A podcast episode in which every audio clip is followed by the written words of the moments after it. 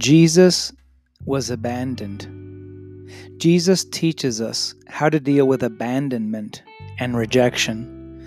At the beginning of the lowest point of his life on earth, no one was there to support him but his Father in heaven.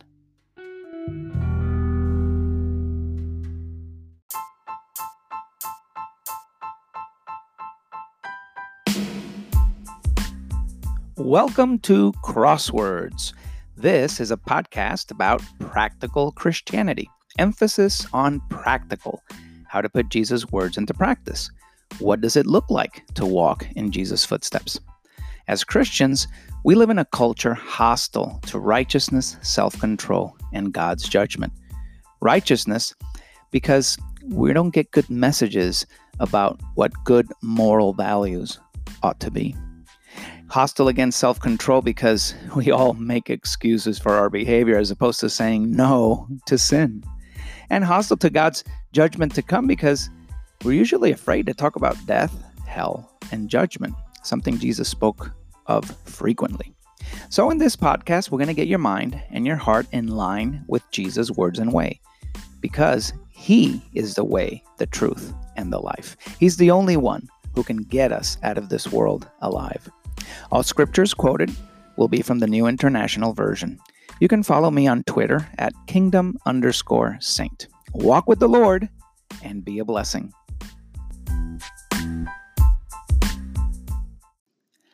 Matthew 26, 55 through 56 reads In that hour, Jesus said to the crowd, Am I leading a rebellion that you have come out with swords and clubs to capture me? Every day I sat in the temple courts teaching, and you did not arrest me. But this has all taken place that the writings of the prophets might be fulfilled. Then all the disciples deserted him and fled. At the beginning of the lowest point of Jesus' life on earth, no one was there to support him but his Father in heaven. Isaiah 53, verse 3 will say, He was despised and rejected by mankind, a man of suffering and familiar with pain. Like one from whom people hide their faces, he was despised, and we held him in low esteem. The Son of God in the flesh was someone deeply familiar with the vulnerabilities of the flesh that we so dislike. He knew he was not going to win a popularity contest when he came here, and that he would experience a bitter betrayal by, thus, by those he loved the most. But that didn't stop him from showing us the full extent of his love. John chapter 1, verse 10 and 11 will say, He was in the world, and though the world was made through him, the world did not recognize him. He came to that which was his own, but his own did not receive him. At many points in your life, you may feel abandoned and rejected, even by those who you think would be the closest to you. It's part of our human experience.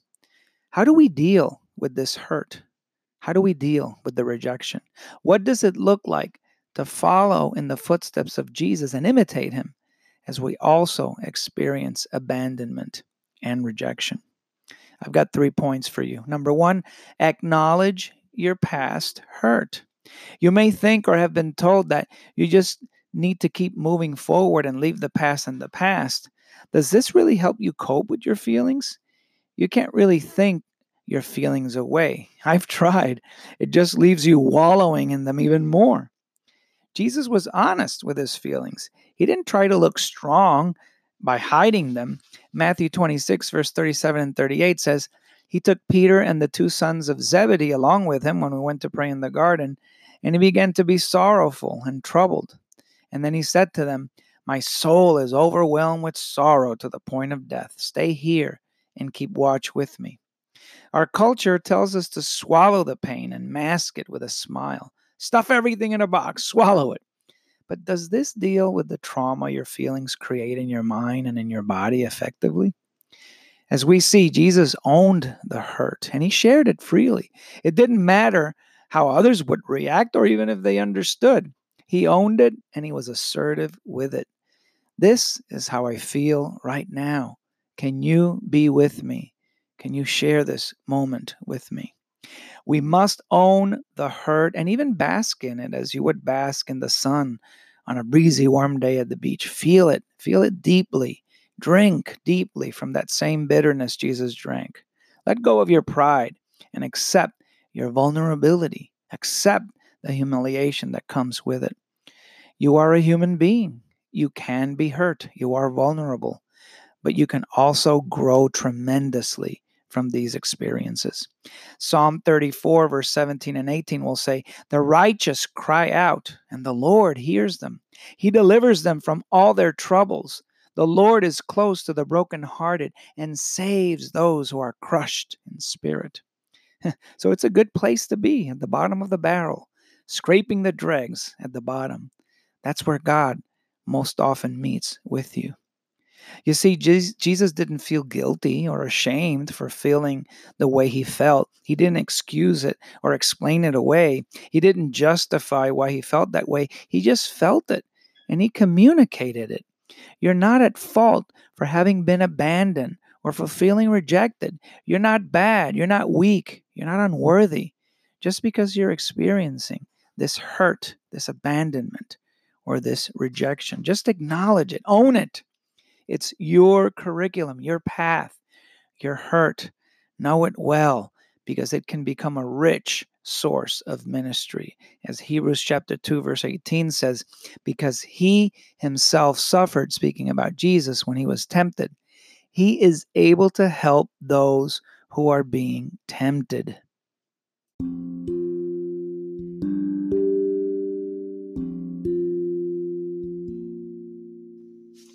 If you like this podcast, please show your support by clicking on the support link on my Anchor FM profile. You will find the link listed in the description of the podcast on your favorite podcast app. With your support, I will continue to produce authentic Christian content as the Lord allows me to do.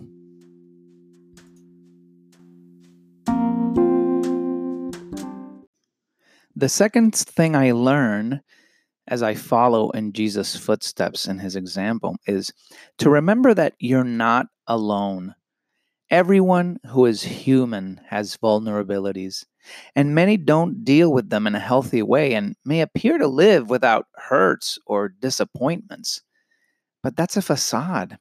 Someone who doesn't willingly accept and appreciate their vulnerability and pain won't be able to enjoy the full spectrum of human experience and deepen their relationships.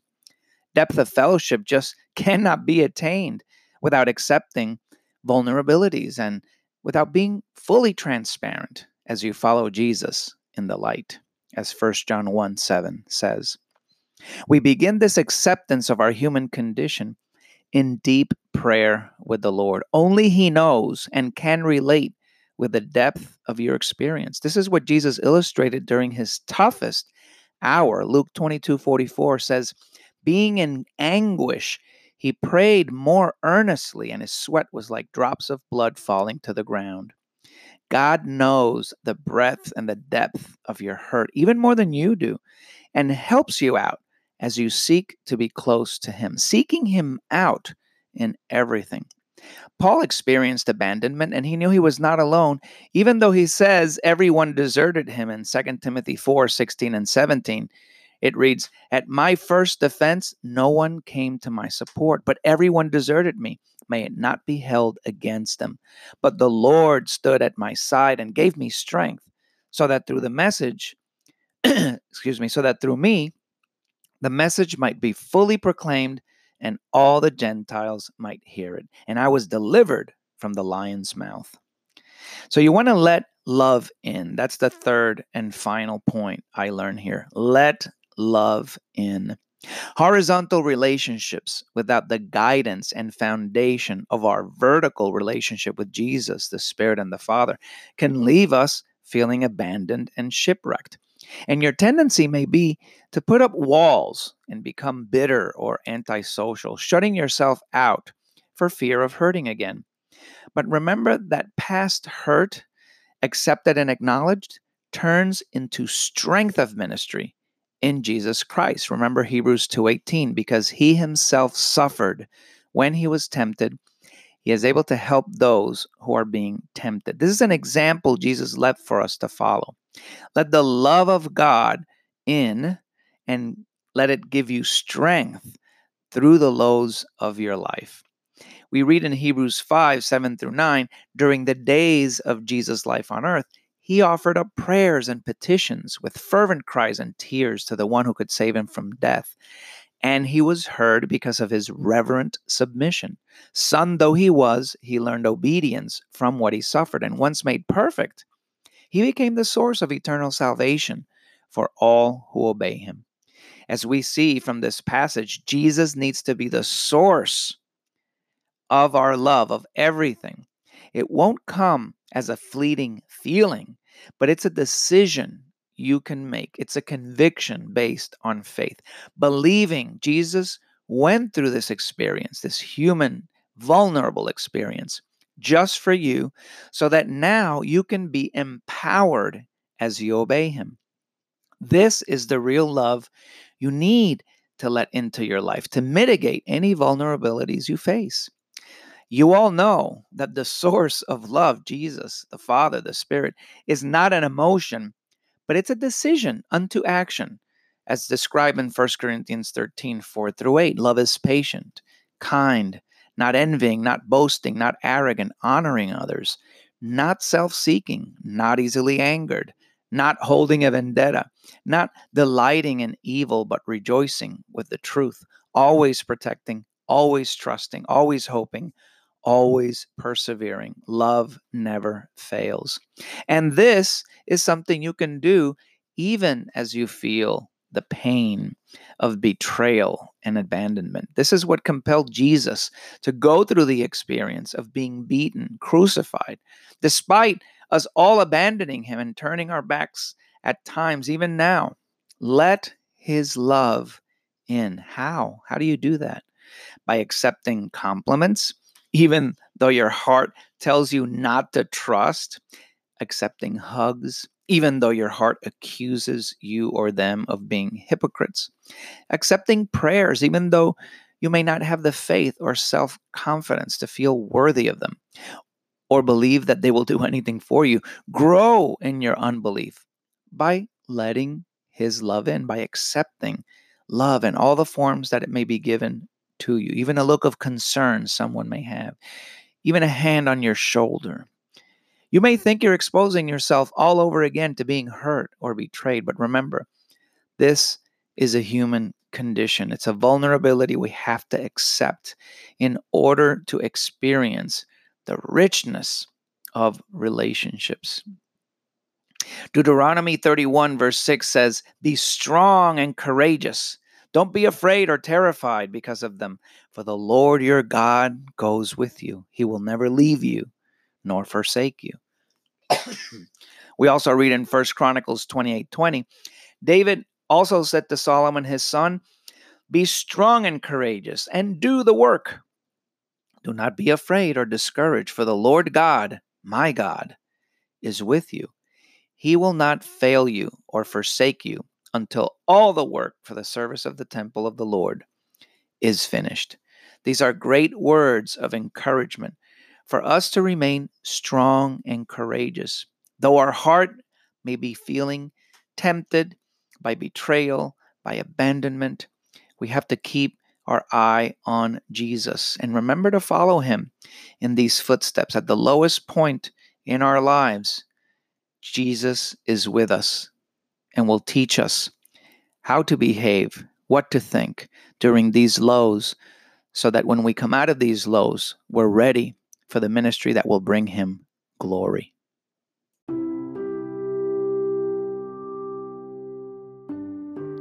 Thank you very much for listening. I hope the Lord gave you insight into conforming to Jesus with today's message. I always appreciate feedback. You can send me your thoughts, musings, and comments directly through the Anchor app. You can also contact me on Twitter at kingdom underscore saint. Walk with the Lord today and be a blessing.